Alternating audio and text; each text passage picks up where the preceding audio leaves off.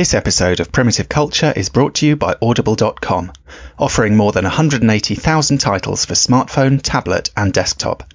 To get a free audiobook of your choice and to help Trek FM at the same time, visit audibletrial.com slash trekfm. And also by Enterprise in Space, an international program of the non-profit National Space Society. Find out how you can help science and education and become a virtual crew member aboard the NSS Enterprise Orbiter by visiting enterpriseinspace.org. And if you want to join the conversation and share your thoughts on this episode, join the Babel Conference, our listeners group on Facebook. Just type B A B E L into the Facebook search field. We look forward to seeing you there. This is Tim Russ, Lieutenant Commander Tuvok on Star Trek Voyager, and you're listening to Trek FM. Open your mind to the past. Oh, this may mean something. I've been coerced into watching tonight's movie. You do have books in the 24th century. It's a primitive culture. I'm just trying to blend in. Some people think the future means the end of history. We haven't run out of history quite yet.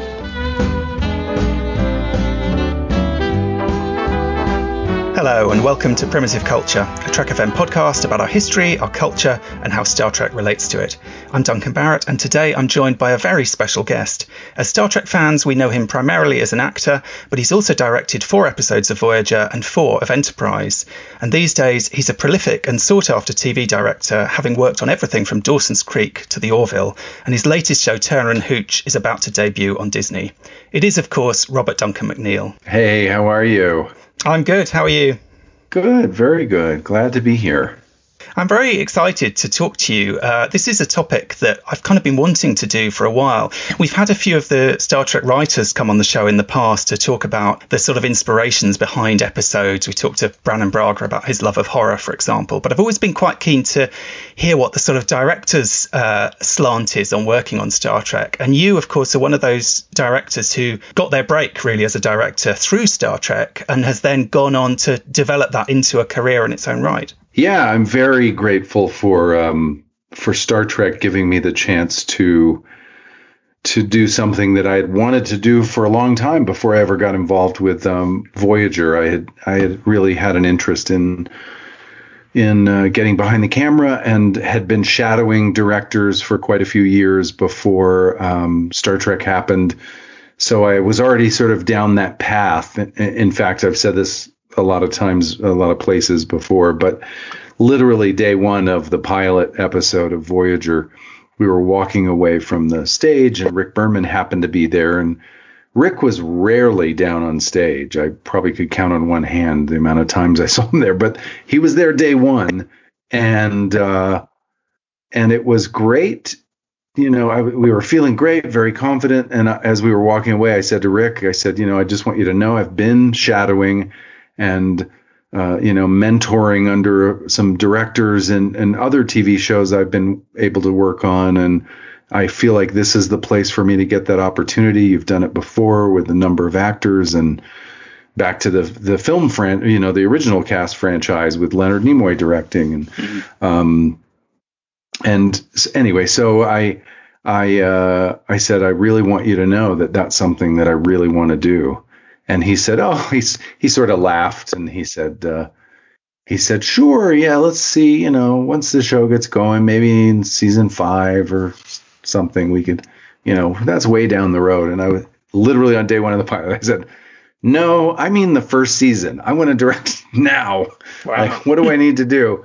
I said, "Because I've been on shows that have gotten canceled before, and." uh and uh, I, you know, I, I, I don't want to wait too long, so I'm I, am i am taking this seriously, and and um, yeah, he's he, you know he still laughed, thought I was being precocious and uh, and and very bold on day one, but I I continued just a drumbeat of you know letting him know what I was doing, and he allowed me to go to production meetings and and screenings, producer screenings of of the studio cuts, and um, so I got to see that side of things. And obviously, I was on set and I talked to directors and shadowed a lot of directors and took some classes outside of work.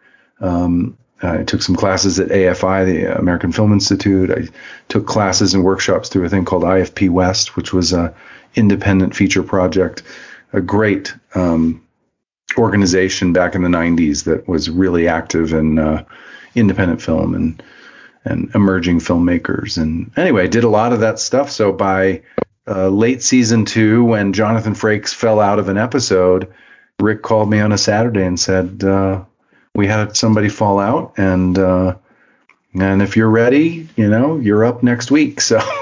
Yeah, that's what happened. So Jonathan Frakes must have paved the way for you in a couple of ways then, because I mean, I guess Rick Berman must have been used to actors coming and bending his ear about this particular desire because he'd had it before from Frakes. He'd had uh, quite a few of them on Next Gen had directed. LeVar Burton had directed. Patrick Stewart had directed. I can't remember if Michael Dorn had yet, but he certainly did later on DS9. So it seems like Star Trek was a very open environment for actors to make that kind of transition or at least to try their hand at that. I mean, I'm interested that you said you'd already been shadowing on other shows. Was this something that was quite common in Hollywood at the time then? And indeed, is it is it now? Is it less common now? I sort of feel I haven't heard of it more recently. Well, it was um I don't know how common it was because there weren't a lot of actors that I knew shadowing and trailing directors. I didn't know a lot of them, but I I did know actors who were you know, it was it was not uncommon for an actor to say, "Hey, I'd love to get a shot at this someday." If we were on a on a TV series or something, my fellow cast on other shows I'd done had interest in that, but but I wouldn't say it's common. I'd say it's a, it's a low percentage of actors that really want to follow through and show up and you know go to work mm-hmm. when you're not filming and go out on scouts when you don't have to and you know. Uh, but I I really found it fascinating and um, yeah, and and there was also a side of me back then that I felt like um, in television, to be frank, there's a there were a lot of like veteran directors who just showed up and got through it, and they didn't help you very much as an actor. They didn't get involved with mm-hmm. performance or, and I felt as an actor like, boy, I if I could learn the other side of things, I feel like I could really be of value to the actors here and kind of you know helping them to dig deeper or inspire them to uh, you know to to get specific about a moment or change a performance in a way that really ch- helps the story. So um so part of me was like well if i can learn that other side of things this you know i could be really good at this. And uh yeah so i and and there's a practical side of things too where i saw directors seem to have these long careers that didn't have these peaks and valleys the way that all of my actor friends were experiencing. Mm. And and uh, at that time, I had gotten married married very young. I had started having kids uh, at that time when I was quite young, and felt a, a long road ahead of me that I wanted some stability for you know being the breadwinner of a family. And so directing seemed like a smart not just creatively exciting, but a smart move too. They always say as an actor to kind of have other irons in the fire, don't they? It's, that's sort of what I'm curious. Is it? I think for for some of the Trek actors, it seems like maybe it was something they just wanted to have a go at, you know, or to try their hand at, or, or maybe they were planning more, but it, but but they didn't take to it. But I think it's quite interesting. It sounds like you were looking at it very much as a kind of career move, as a sort of not just another string to your bow, but as a kind of parallel career to develop so that you had, you know, more than one option. Yeah, at the time, I really thought if I could get anything going, if I could get some opportunities with this directing thing, that it would supplement my income. That I, I, I didn't imagine that I would stop acting. That just because I had been doing that for so long, I couldn't see myself in doing anything else. Um, but I thought if I could add the directing to it, then at times when you know the acting wasn't keeping me busy, that I could hopefully get a, a job or two, you know, here and there, and um, and supplement. So between the two things, I I might be able to uh, you know have some stability. And when I finished Voyager in 2001, when we finished filming, um, I did a few acting jobs, but I sort of pretty quickly thought uh, I realized that I didn't want to go in these audition rooms. You know, you used to go in a room, not anymore, especially with COVID. You, actors never come in; it's all on tape mm-hmm. or Zoom Zoom auditions. Um, but at the time, you would go in the room uh, for a, an audition, and you would meet the writers, the showrunners, the producers, maybe even studio people or network people may be there and I didn't want to confuse them that I wasn't a serious director, that I wasn't. Mm-hmm. So I thought, you know what? I've been acting seven years when, when Voyager finished. I thought I've been acting for seven years. Let me give myself one year. I did a couple of jobs, but then I was like, let me just take a year off of that stuff and really focus on this directing.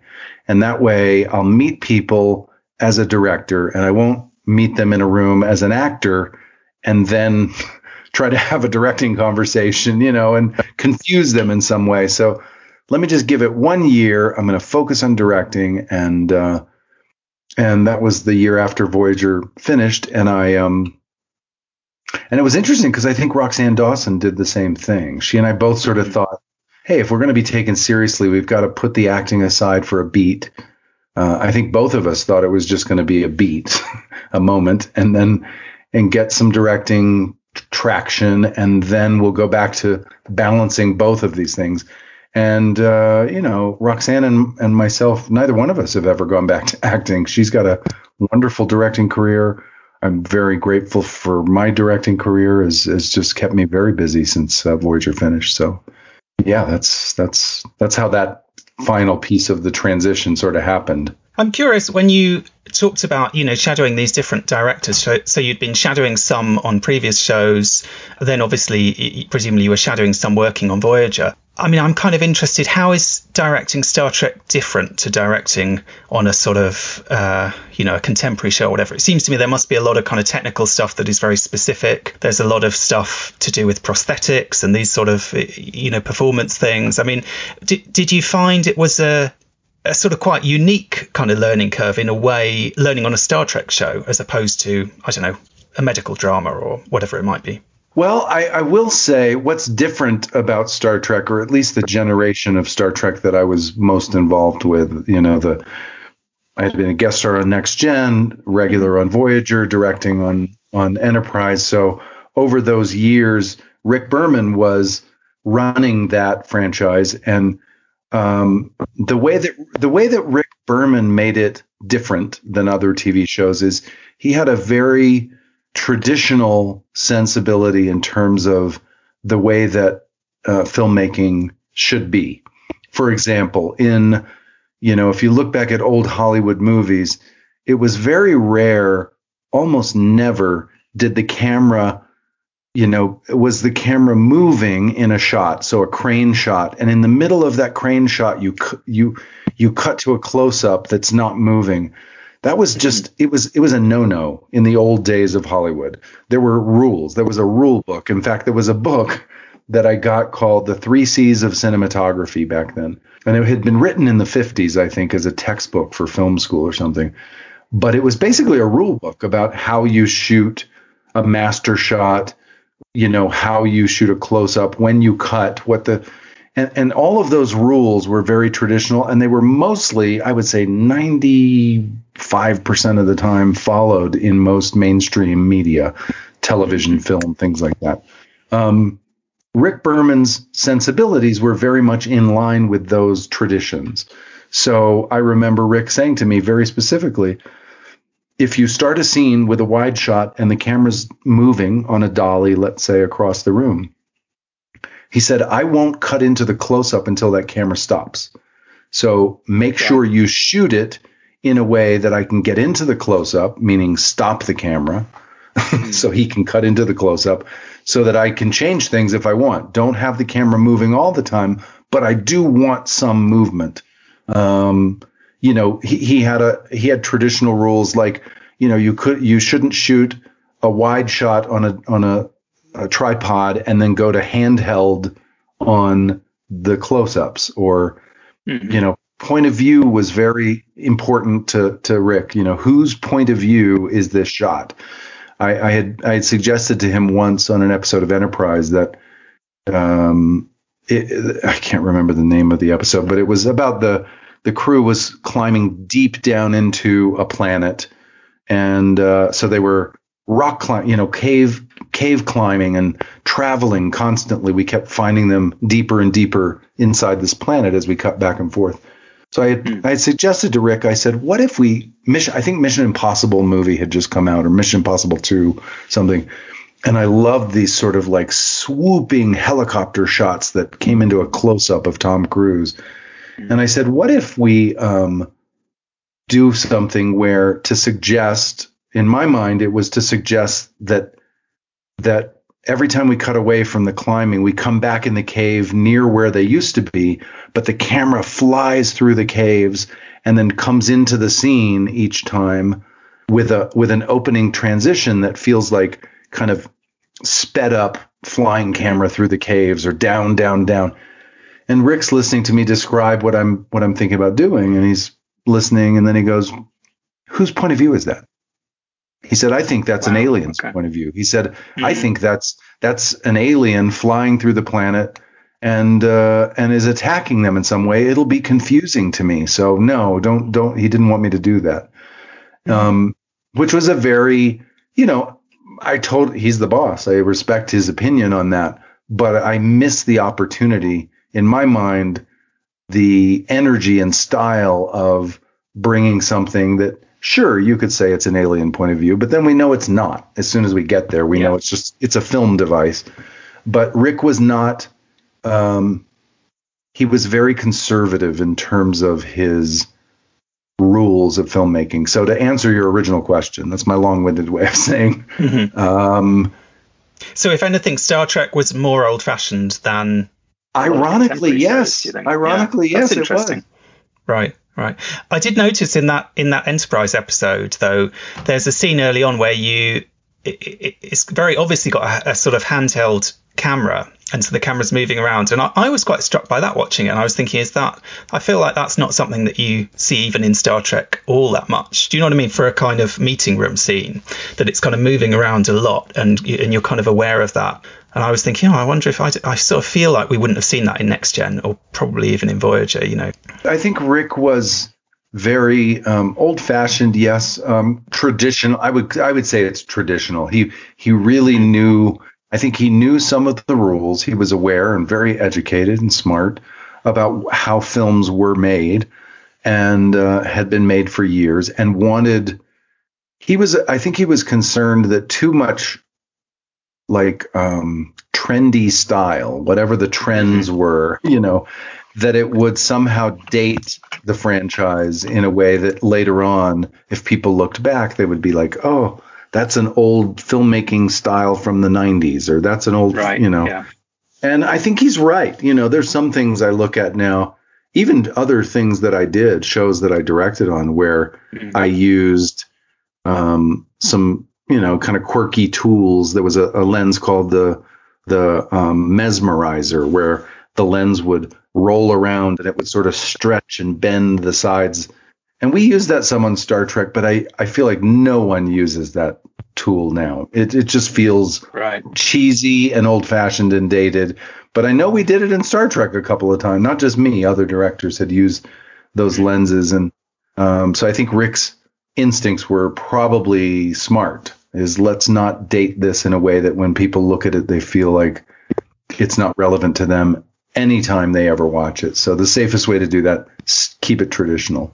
It's interesting. I'm I'm curious thinking about that how some of the current Star Trek shows will look, you know, 20 years in the future because I know when Discovery season 1 came out a lot of people were complaining about the kind of swirling camera moves and saying they were you know they were feeling disoriented. With Picard there was some quite sort of clever editing that was where you'd have kind of two two scenes cutting back and forth but sort of out of sequence and, and, and kind of tricks like that that seemed that slightly drew attention to themselves if you know what I mean. They were quite stylish but um, yes uh, and I know some people loved them and other people kind of felt like oh no you know this is not what we're used to those of like me I guess people who grew up on kind of 90s Star Trek and maybe we did grow up with that quite sort of um, conventional approach in some ways. So I don't know. It'll be interesting. We'll find out, I guess, in decades to come whether Rick was right or whether yes. being sort of overly cautious there. Yeah. But, but, I'm interested. So when you so when you were shadowing other directors working on Voyager.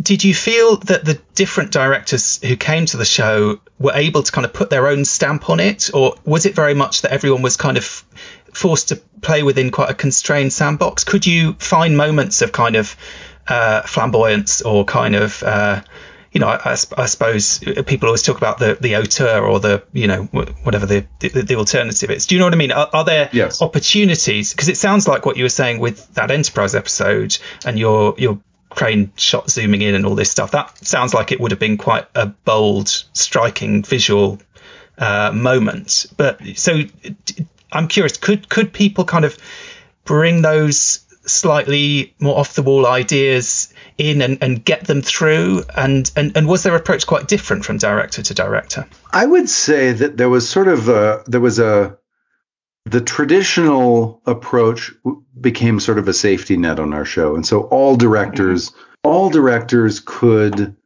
they could rely on the fact that there was sort of a, a, a strong foundation and, and a, and a, a continuity, you know, episode to episode that, if they didn't have a strong idea or didn't have a way to push a boundary, that Marvin Rush and the camera department and the actors, all of us, we kind of knew, you know, we had learned after the first couple of episodes what this show looked like, what it felt like, what, you know.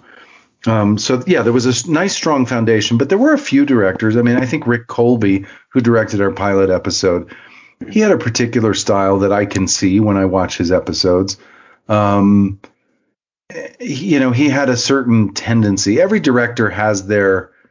Um, I'm sure I do too. We we have our our kind of tr- tricks isn't the right word, but our you know our bag of experience that we go to that we we like that we you know in a scene like this where we're in with a character for a private moment and then someone surprises them and then uh, you know the scene unfolds, I know I have ways that I often approach that sort of moment. You know, that's a very common moment, and I I kind of have my my little bag of tricks that I use for those kinds of moments.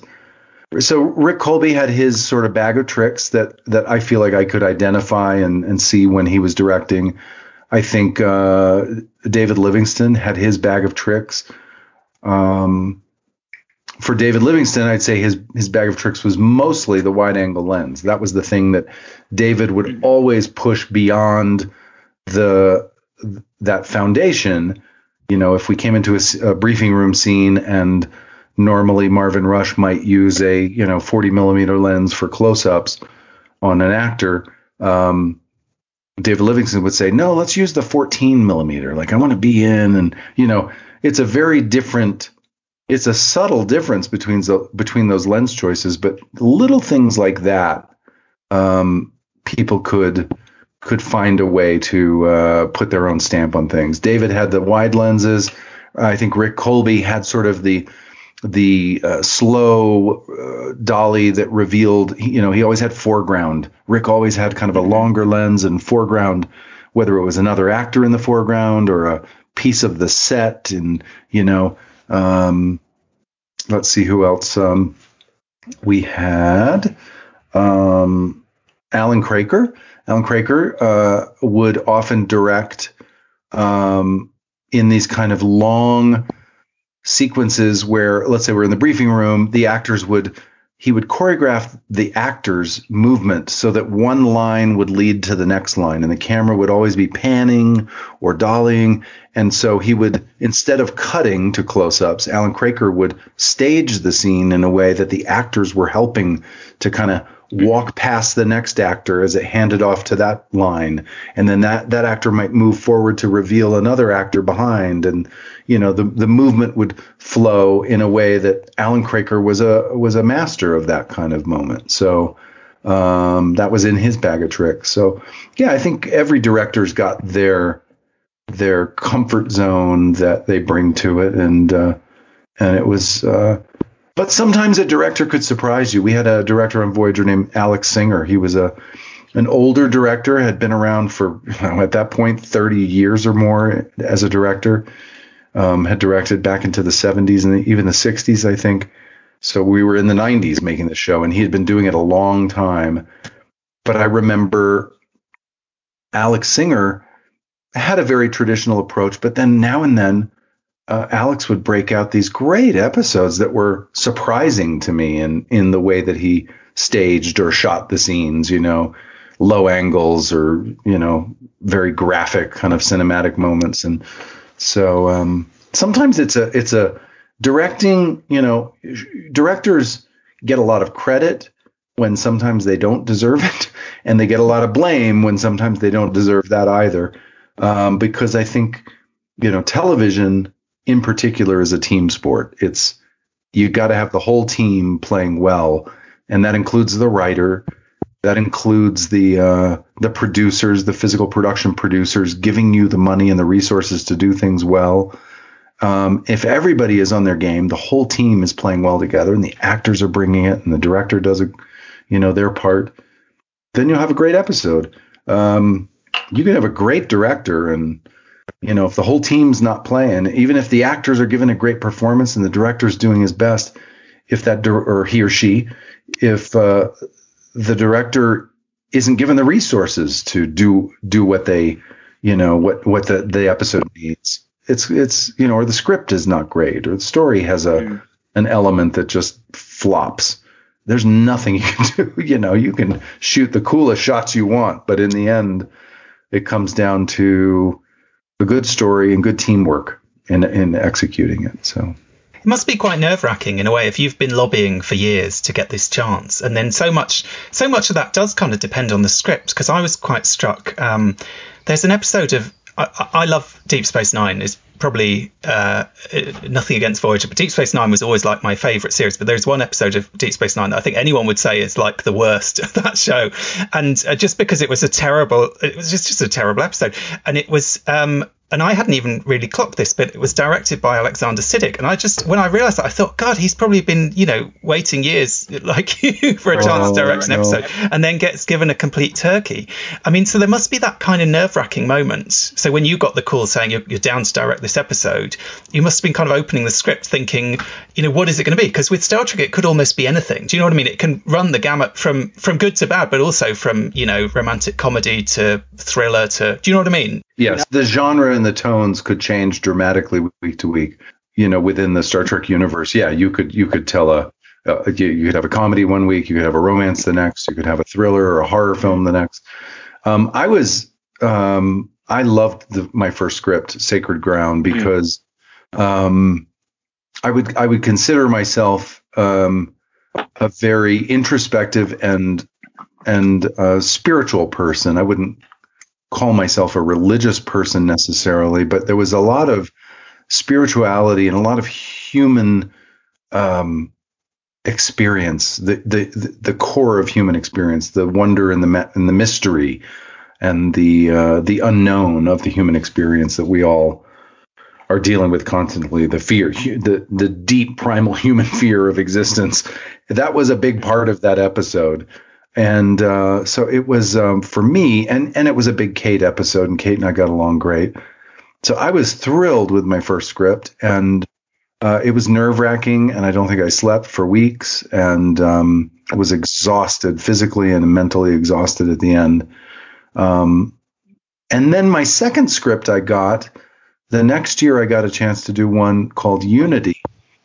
And I have to be honest, when I got that script, I was like, I don't think it works. I don't. I I was not happy with that script, and I really tried hard to find a way into that for myself. The way f- that I f- found for myself was I was actually reading a book at the time. Oh, what was the title of it? It was it was a book about the the fall of the Soviet uh, Empire and um, the events that happened when when the Soviet Union collapsed, and all of a sudden these various um, you know countries that had been joined as the Soviet Union were now more independent. There was a lack of structure and unity. And ironically, I was reading that book around the same time, and I was like, oh, maybe if I kind of use this this book and and what I'm getting out of this book is some inspiration. At least I'll have a point of view. At least I'll have a way in because I I didn't feel like a scene to scene and and as a script, it wasn't one of my favorite scripts. Um, mm-hmm.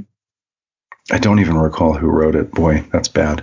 But uh, no no offense to them, you know, it, it happens. Ken Biller, I've got it. I've got it in front of me. Yeah. Well, it's an interesting. it's a, he, he wrote a lot of episodes, you know, and I and I, I think that that was quite. It's quite. It's an interesting one. It's it's an it's an odd episode because it sort of doesn't do what you expect it to somehow. But I, I think it's an interesting one. But that's interesting that you you connected so much to Sacred Ground, and I think it might have been a, a surprising one in some ways because it is a very kind of, as you say, it's quite spiritual. It's quite sort of mature, contemplative sort of episode. I have to say, I mean, I grew up watching Voyager when I was like 13 or whatever and first watched that episode. I didn't. I didn't get it at all. Do you know what I mean? It just completely. Yeah, yes. It to me, it was like this isn't what Star Trek is about. Star Trek's about science, and you, you know we don't we don't believe in all this spiritual stuff. And it's only sort of going back to it, like in my 30s, that I was like, wow, this is actually. I've obviously changed a lot because I was much more on board with the kind of message of that episode somehow and receptive to that story. But it's interesting, I suppose, you know, for you as well, because you're playing Paris, who, uh, I mean, not quite so much by this point, but certainly in the early years of Voyager, it seems like quite a kind of immature person. Do you know what I mean? Yes, like he's, yes. he's a bit of a womanizer, he's a bit of a, a troublemaker in some ways. Um, and then you get this script which seems very like I say, much more mature, much more kind of contemplative, and and the way that you directed it as well. I think the kind of pacing is quite sort of deliberate. It feels it, it's it's unusual for a Star Trek story, uh, but it comes off very well. I think. Yeah, I think uh, Kate was very excited about it because she loved uh, the ideas of it and the opportunity she had to play some of the the vision quest of it all and the frustration with the the people the the three people waiting. Um, you know those character actors. Um, amazing character actors that we got for that episode. They felt like they could have been in a in a Beckett play or something almost. Yes, exactly. It's like a waiting for Godot yeah, moment yeah. or something. Mm. Um, uh, yeah, that I, I love that script. I like I said, I didn't love Unity. Uh, came back around a couple years later to direct someone to watch over me, which was for me my favorite, one of my favorite Voyager episodes ever. But certainly that was my favorite to direct uh, in that series because it it just landed in the sweet spot of personally my taste, which was uh, I, I really enjoy comedy. I've gone on to work on a lot of comedies. Um, so that was an opportunity early on for me to, to work some comedy in. I, I had more confidence in my direct directing at that point and uh, was able to bring some actors in as some of the smaller roles that I felt really happy about getting some of those uh, actors in in for some of the smaller roles. And yeah, I just I is- for me, someone to watch over me was was uh, a perfect episode in in every way. It was just it was really wonderful.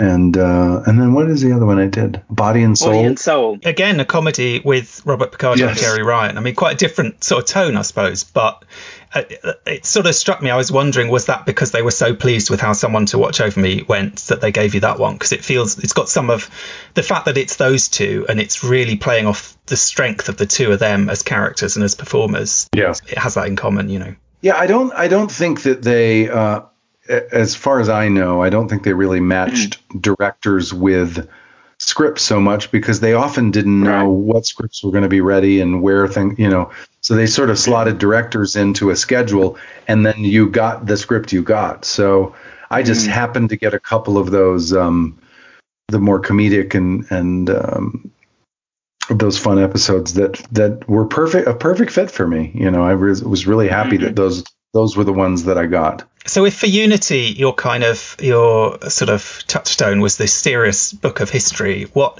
I'm kind of thinking, Bo- Body and Soul is a strange episode because in some ways it's got a sort of dark element to it. It's got this sort of almost Anne Frank story about like hiding the person who's being persecuted, but it's played in such a broad comic way, and it's it's almost like a sort of sex fast. Do you know what I mean? Because it's like everyone is seems to be attracted to someone who's not attracted to them, and there's all this kind of um, Right. I- I'm just kind of curious, you know, was there, do you, do you always go in thinking, okay, that this is what's at the back of my mind, this is my sort of inspiration, or this is my, do you know what I mean? This is kind of Yeah. where I'm coming from, or do you just read the script and think, okay, I'll just sort of take what's on the page? Well, I think for me, when I, as a director, when I break down a script, I read through it and I try to understand what the writer's two things are in the first read. You know, what is the writer's intention? First of all, what are they trying to achieve as I'm as I'm reading this? And the second thing I, I try to think about is is kind of note the things that inspire me. What are the the impressions or images that come to mind as I as I have that first read because often that's that's really important. But then as I start to sort of uh, deconstruct it and start to break it into parts and pieces, I always try to first start with kind of a thesis statement or a point of view. And you know, if if I'm now um, you know training a director or if I've got someone shadowing me now, that's that's very important. I always want directors if I'm producing now, I want a director to have a point of view. I don't want them to come in and mm-hmm. and try to please the writer or me or or even the actors. I want them to have a point of view so that they know constantly where their guiding light is on this episode, you know. Um, I was even taught to you know come up with my director's thesis statement to say this is a story about greed will lead to destruction whatever that simple mm-hmm. you know a will you know uh, create b like come up with that you know because then you know sort of where the story starts and what happens and where it will end. You know that thesis statement your point of view about it and kind of distilling that down to something universal and relatable so that that's the story I'm telling is something that people can you know that that I am telling a specific story in this episode that I'm directing a specific story but it's about something. I want the audience to experience something at the end that is deeper and bigger than just this this comedy or this you know whatever it is I was quite struck because you you talked quite a lot on your podcast, The Delta Flyers, which is a fantastic podcast. I recommend to any of our listeners who haven't checked it out yet. Um, it's always fascinating to me to hear your kind of uh, sort of discussing things from the directorial uh, perspective. But when you talked about Sacred Ground, you talked about some of the prep that you did for that episode. Yeah. Um, in terms of individual characters' motivations, like you, you know who who's kind of driving the scene, like you say, whose point of view is it, but also what are they trying to get out of it, and so on. And it seemed to me very much like the way that an actor might prepare for a scene by I suppose by going through the script and asking themselves all these questions, you know, what's my motivation? What am I, you know, what am I trying to achieve? All these sorts of things. Um, mm-hmm. so, so, it kind of really struck me that that is a very, I suppose it's a it's a psychological approach to preparing for it rather than, I mean, I'm sure you are preparing technically as well, but the fact that you put that much effort into that side of it, I suppose, is you know maybe a testament to coming at it from an actor's point of view and knowing what might be useful for the other actors and how to get the most out of them. As an actor, one of the most important things that any actor needs to know when they're working on a scene, shooting it, or performing it on stage, whatever, the acting process is about a character always isn't isn't passive in a scene even if the scene is really about the other character in our story, it might be about the other character doing, achieving something or trying to get something. If I'm the supporting character in that scene, I'm not there for no reason. I'm there, I'm in that scene. I'm either cooking my dinner, and that's what, you know, and, and, and the lead character walks in and, and does something. And so there's something that I want. I want to finish dinner. I want to finish cooking dinner. And so I know that, that that's an active thing as an actor. Okay, my character starts by wanting to have dinner, and by the end, wants this character who arrived to get the heck out of my uh, house. you know, whatever. Mm-hmm. There's always a, a turn. I use that term a lot with directors or with actors or writers when I'm prepping now. You know, every scene has a turn, and it has multiple. It has a turn from a narrative perspective that the story changes. If the story doesn't change in a scene, then the scene needs to go. Like the scene doesn't belong in the movie. Uh, so there's always a turn, a narrative turn where something new information comes and the story moves forward.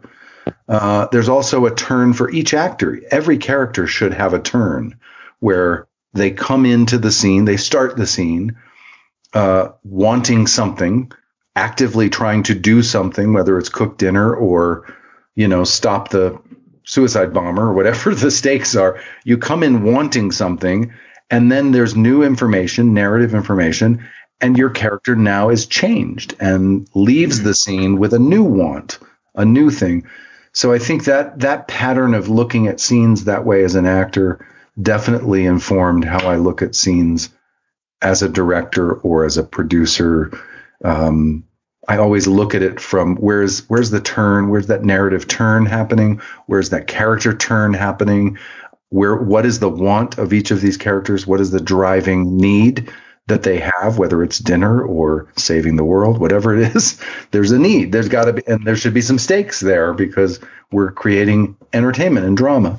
Um, or comedy, whatever. You know, there can be comedic stakes as well, but but having a scene where nothing changes and no one is changed is not a very interesting scene to work on as a director or an actor, and it's definitely not fun to watch as a as an audience. You want to see things things happening to people and characters, things happening to your story. So yeah. Anyway, I'm kind of curious. I mean, hearing a bit about your prep process, you must have been conscious with other directors coming on and, and even other directors from within the cast. You know, you mentioned Roxann Dawson was kind of on the same path you were on. I know uh, Robert Picardo and Tim Russ later on were, you know, involved in, in directing. I mean, did different directors bring very different sets of, you know, what was in their kind of their their bag of tricks in a way yeah. uh, in terms of the preparation they'd done and the questions that they'd asked and the kind of you, you know what's in their sort of toolkit must be must vary a lot from person to person.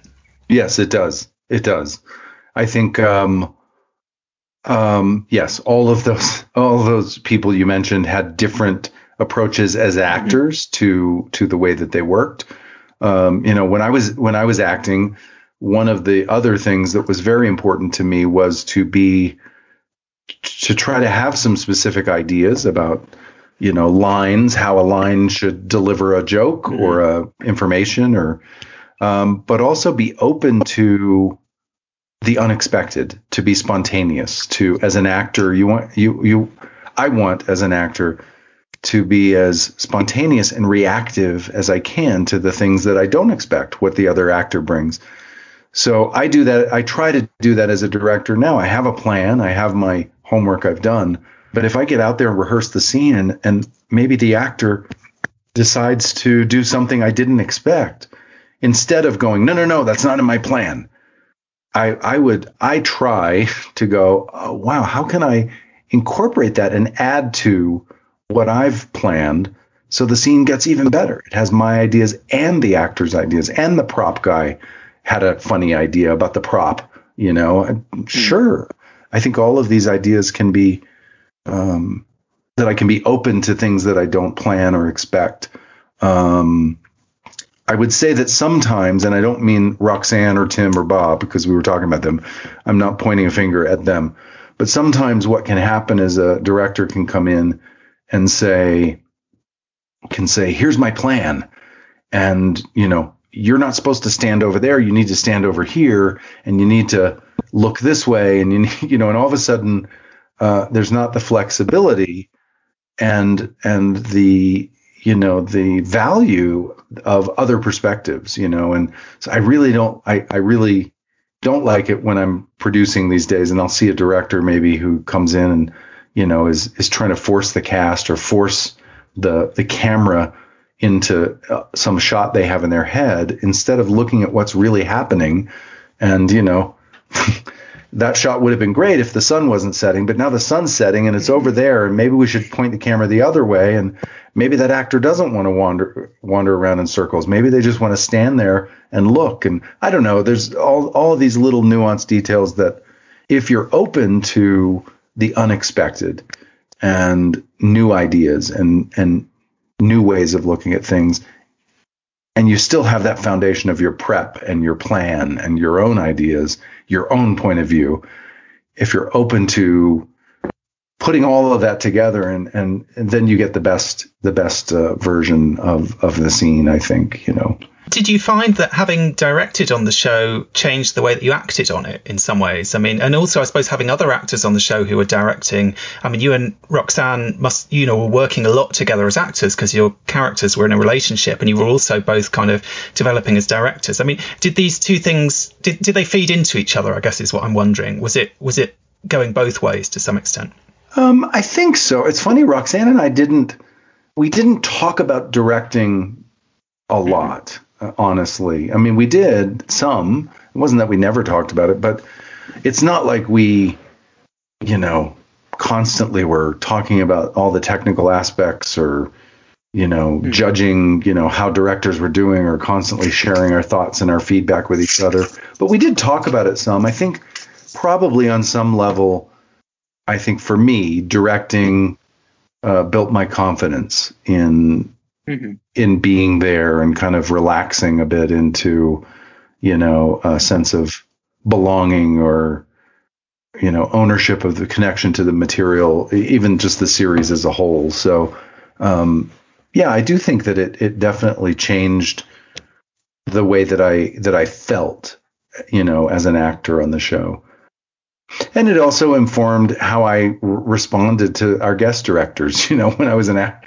I think before that I was, you know, sometimes very skeptical, a little, you know, maybe maybe even a little more resistant.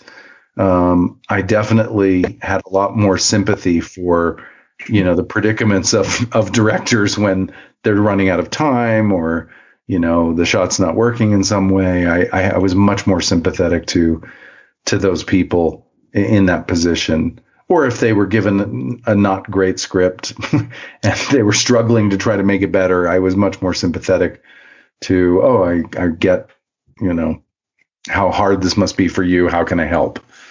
So then you, you mentioned after Voyager ended, you directed uh, four episodes of Enterprise. I'm wondering, was that, I mean, did it feel like very much the same experience as working on Voyager, or did it feel? I, I know the episodes were slightly shorter. I don't know whether that affected kind of the pacing or anything. I mean, did it? it what was it like, sort of going into a new Star Trek cast who you you know you're not a member of the cast in that instance. You are sort of someone coming from outside, albeit a kind of extended family member in a way. Um, that must have been quite a different experience in some ways. Yeah, it, it was very different because on Voyager, I was there for every episode all year long. When I directed on uh, Enterprise, I think I did one a year, probably, one, you know, one episode. So I certainly was not up to speed with, you know, the temperament of the cast at any given time of year. You know, I'd kind of step into wherever they were, they were as a group. Um, and I did feel like an extended family member, but you know, the short, it was a short visit as as the extended family member. I wasn't there, you know, I wasn't doing multiple episodes, and um, and yeah, I think it was um, yeah, it was a good experience to direct on Enterprise. I love Scott Bakula. I've worked with him on four or five different shows over the years. He's amazing, and uh, and the rest of the cast was was awesome. I thought they were they were all really good. It was the same crew that we had had on Voyager, so definitely with a crew and the ads and that behind the scenes group of people, it it always felt like a wonderful homecoming to go back each you know each season and do an episode with those guys. It just it, it was it was nice to know there was this this home to go to once a year because the other episodes I was directing outside of Enterprise at that time were some of my early episodes of you know Dawson's Creek or the show Summerland I was working on or the OC or mm-hmm.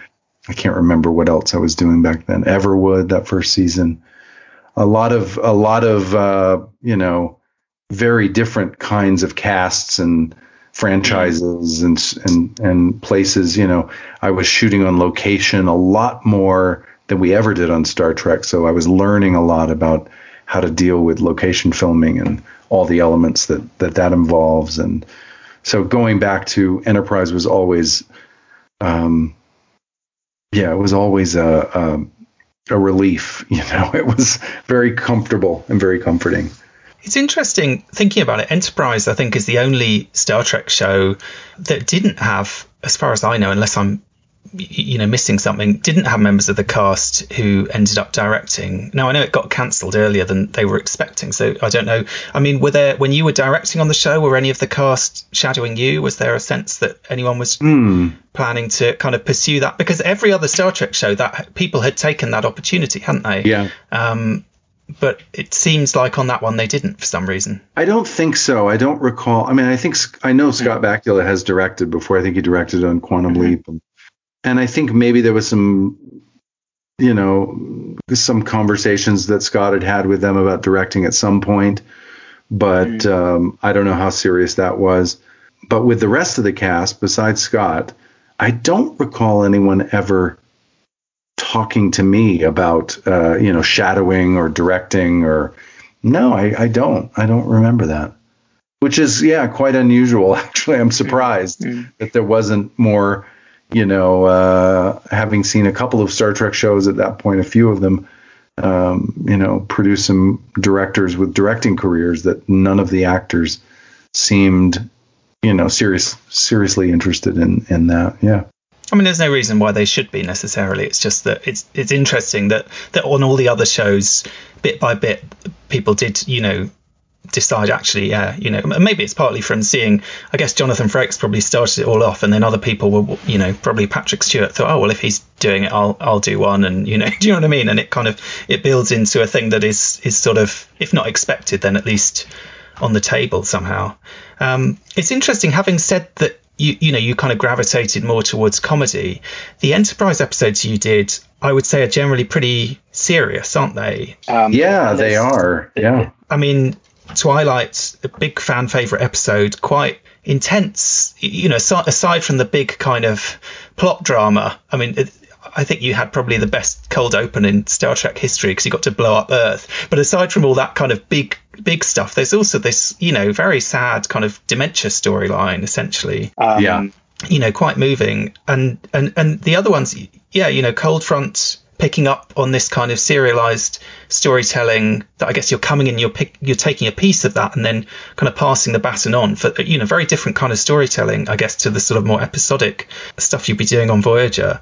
And then by the time you get to Countdown, again, you know, which is the penultimate episode of that season long arc, so very much kind of in that serial style. Um, it, that, that must bring its own challenges in a way. You're you're not kind of packaging your own little uh, you know, like you said, one week it's a courtroom drama, one week it's it's whatever. You're, you're kind of trying to fit into that ongoing narrative and that ongoing sort of style yeah. in a way that seamlessly they, in that they don't really want each episode to feel different or each director to bring something too different to it because it needs to really flow in that kind of storytelling yeah i um i i really relied on the actors and the crew there um mm-hmm you know, and, and, and whenever I would come in on that show, I would, I would try to catch up on some of the cuts, even if they hadn't been aired yet.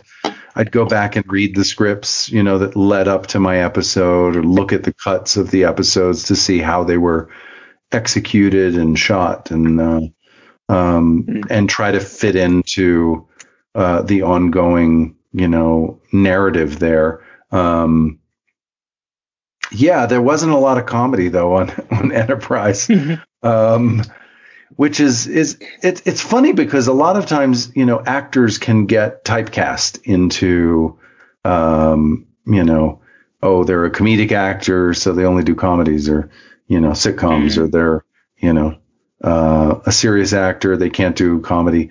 Uh, the same thing happens for directors often is that you sort of get typecast. When I first finished Voyager I did a lot of Dawson's Creek episodes. Um, I became kind of a uh, an ongoing regular director there, doing a lot of episodes.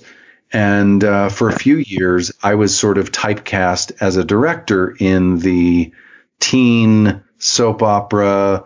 At the time, it was the WB network. You know, I was sort of typecast as a director in, oh, yeah, he does those Dawson's Creek, the OC, the, you know, the, those, um, soapy dramas with teen, teen relationship dramas. Yes, yes. Mm. And um, I feel I feel very lucky actually that I've been able to because I do enjoy comedy. I, I just as a human being, I like mm. I like being on a set where people are are laughing and um, where you know I do feel like in in the human experience a lot of times humor is what gets us through all the tough stuff and and and through a big chunk of our day you know we we uh we laugh. People like to laugh. And so um i feel very lucky. Like you know i, I did the show chuck for five years. We did that mm-hmm. show. And uh for me chuck was the perfect combination of comedy and heart and action because i got to do all those things on chuck uh, as a producer and a director on that show and um, and for me, that's that's my favorite um, style. That my my favorite genre is sort of that action comedy with heart. You know, um, Mhm. I love it. I love it. It's fun as a director.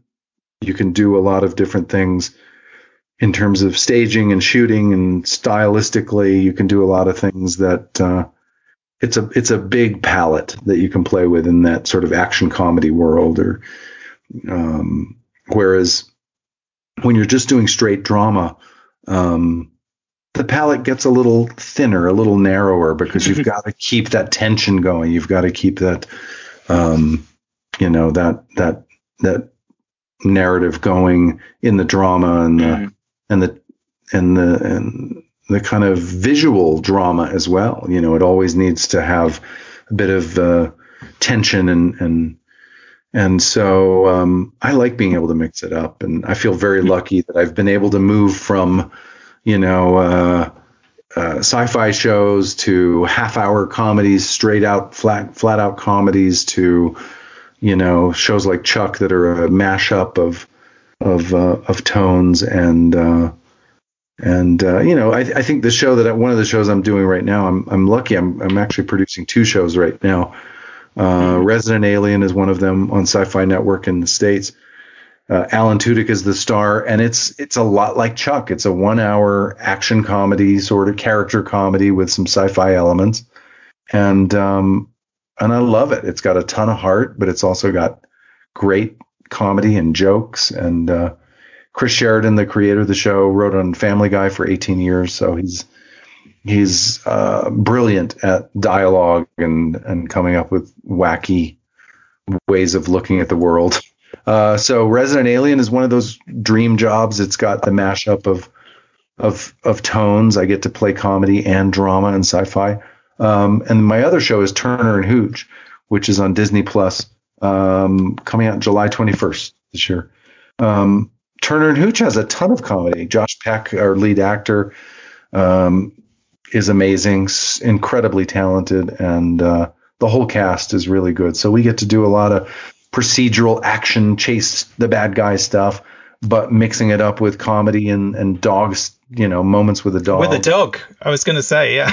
I guess at least on Enterprise, you got a little bit of practice uh, working with a dog, but working with a dog in every episode must bring a lot of challenges too. It uh, definitely does bring a lot of challenges, but um, but it's a, it's a you know it's fun and exciting because you you know you, you never know what the dog's going to do, and you got to be flexible and and um, sometimes you get really lucky. Um, but yeah, that the the tone of those both the shows I'm working on these days are a perfect fit for me because uh, I, I really enjoy that. I don't think I would want to be on a straight drama right now. You know, that's just all a courtroom drama or some some straight even even a sci-fi drama that's just all that doesn't have a sense of humor. That's one great thing about Trek is there's always been a bit of a a light sense of humor. I think Discovery does it well. I think Picard does it well. I, I hope I think we did it well with uh, you know the Doctor and Neelix and and Tuvok even making jokes now and then and Paris trying to make jokes when he could. Um, you know, there's there's always been a bit of uh, uh, a touch of of humor and comedy in, in Star Trek that I I always love. Well, even going back to the original series, that was such a key part of it, wasn't it? You know, Kirk, Spock, and McCoy, and that kind of antagonistic, uh, sort of bickering almost aspect of it. I think the, the comedy coming out of the characters. What about? Um, I know you've directed a few episodes of The Orville, which obviously is is kind of basically marrying 90s Star Trek with comedy in a sense. Um, what about the new Star Trek series? Because obviously Jonathan Frakes has, has, been doing quite a lot of directing on a few of them. It seems like they're announcing new ones all the time. They're, they're constantly producing them. I mean, if you got the call, is that something you'd be interested in doing? Going back and sort of going back into the Star Trek fold? Oh yeah, yeah. I would I would love to get involved. I uh, when Discovery was first uh, coming together. Um, I know there was some conversations about me directing on that show early on, but I, I tend to spend most of my time producing mm-hmm. now. And when I'm producing, I'm on a show kind of full time. And, uh, mm-hmm. and, uh, I, I wasn't available when they were figuring out their first round of directors. And ever since then, I just haven't, you know, the stars haven't aligned. I did talk to Terry Matalas about Picard season two, and uh, he and I've had a couple conversations, a few conversations recently, and re- kind of reconnected, which has been great. And Terry had talked about bringing me over there as a director or as an actor, bringing Tom Paris. Uh, they, but the it, it's it's really been about schedule. Um, mm-hmm. So I'd love to do Picard. I actually loved I loved that first season, and mm-hmm. they they asked they asked me to do a an episode of Picard the first season, but I as an actor to play Tom Paris. Really? Yeah, I wasn't available. Oh, what a shame. That was going to be my next question. Was would you? Because obviously, you know, we have seen. Well, Kate Mulgrew is coming back in animated form. We've had uh, Jeri Ryan, obviously, in Picard, and you know, obviously Patrick Stewart and and uh, Jonathan Frakes, Marina Sirtis, and so on, and Brent Spiner in that show. I mean, it does seem like this is the time for you know Star Trek to kind of call in, call the extended family back in a way, if you know what I mean. Uh, and yeah, we could have had Captain Tom Paris saving the day on one of those shows. Yeah, they uh, they had uh, they talked to me the first season about just uh, uh, it wasn't a big it, it wasn't a big uh, sequence or of scenes or whatever. It was a couple scenes with uh, with Patrick, I think it was just like view screen stuff, it, or maybe some, you know, in his mm-hmm. office or something. It wasn't wasn't a lot. They were trying to work it out so that it wasn't a lot, so I, the schedule might work, but it didn't. It didn't pan out. So, mm-hmm. and Terry's Terry's brought that up as well on Picard season two that they've been trying to figure mm-hmm. that out. But I'm I'm I just finished Turner and Hooch. We wrapped up just recently, and I'm right back into Resident Alien. So probably won't mm-hmm. happen anytime soon. I don't think so. I'd love it. And if we get Tom, surely we've got to get B'Elanna as well. I mean, we want to, you know, know that the two of them are still together and living happily ever after, right? Absolutely. Yeah, I did pitch to them. I've had this idea for a number of years about doing a, a Captain Proton on the holodeck only, get our cast back mm. together, do like a serialized, like the old Flash Gordons, like short little short mm-hmm. little you know stories that add up to a bigger story and i thought about trying to produce it as a podcast during covid um, i thought that might be fun do an old radio drama with captain proton but get our actors all of our actors back together and i actually talked to kurtzman's company mm. and those guys about producing either, either a podcast version of captain proton or a web series or you know, short treks kind of version with just Captain Proton because I think that would be, you know, people really love that that holodeck, and uh, I love doing that character, and I just think the fans would really love the, you know, the uh, the show within a show kind of idea of the Captain Proton yeah, yeah. commenting on sci-fi generally and Trek sci-fi, you know, tropes yeah. and things. It's just uh, a lot of fun. Well, I wouldn't be at all surprised if Captain Proton turned up in Lower Decks because they already had Leonardo da Vinci, you know, the Voyager hologram of Leonardo da Vinci cropped up in one episode. I feel like that would be the show that could easily just port all of that in, in a way. Maybe yeah. That, maybe that, and I bet they'd love to do a black and white episode, you know. Yeah. So who knows? Something to look forward to anyway. Um, well, thank you so much for joining me. It's been fascinating uh, hearing, you, you, know, sort of what it was like behind the camera on Star Trek. Um, it's been a, a, really interesting insight into those episodes that you worked on, and and great to hear how Star Trek kind of, you know, gave you that springboard for a whole new career afterwards. Yeah, it's been it's worked out. It has worked out.